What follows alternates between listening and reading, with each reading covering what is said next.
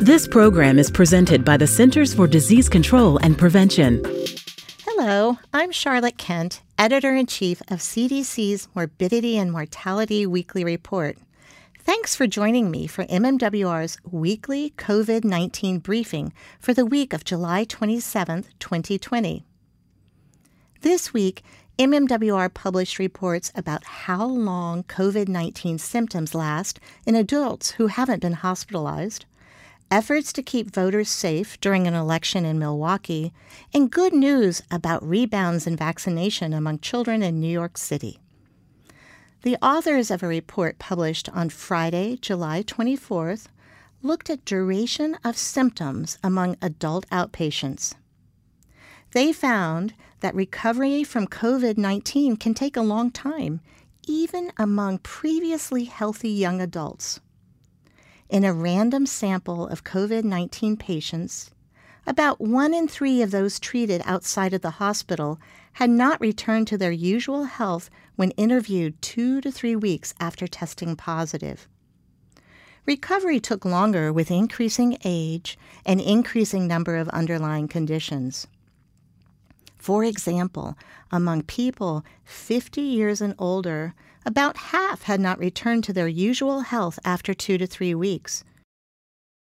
Even among young adults aged 18 to 34 years with no underlying conditions, one in five had not returned to their usual health after two to three weeks. These findings highlight why it is so important for everyone, including young adults and those without underlying conditions, to take steps to prevent COVID 19. Wash your hands often. Stay six feet away from others not living in your household. Wear a mask consistently and correctly in public. A report published on Thursday, July 30th, looked at the effect of public health efforts to help prevent the spread of COVID 19 during an election in Milwaukee. Wisconsin held a statewide primary election on April 7, 2020, making it the first state to have in person voting after stay at home orders were issued to limit the spread of COVID 19 on March 3rd, CDC published interim guidance to help prevent spread of COVID-19 at polling locations. Mitigation measures in line with the CDC guidance and additional measures were implemented in Milwaukee. The authors compared the number of people voting in Milwaukee in the spring of 2016 with those voting in spring 2020.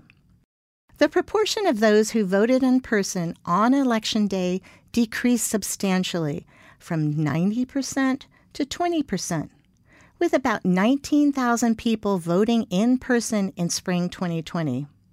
While there was a substantial increase in mail in, absentee, and early voting, there also was overall a 43% decrease in the number of people who voted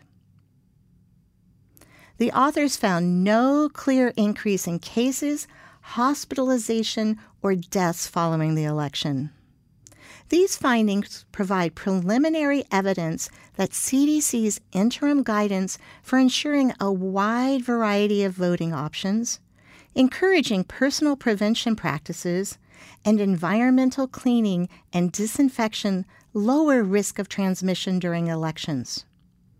Further risk reduction can be achieved by fully implementing CDC interim guidance, which recommends longer voting periods and other options, such as increasing the number of polling locations to reduce the number of voters who gather indoors in each location.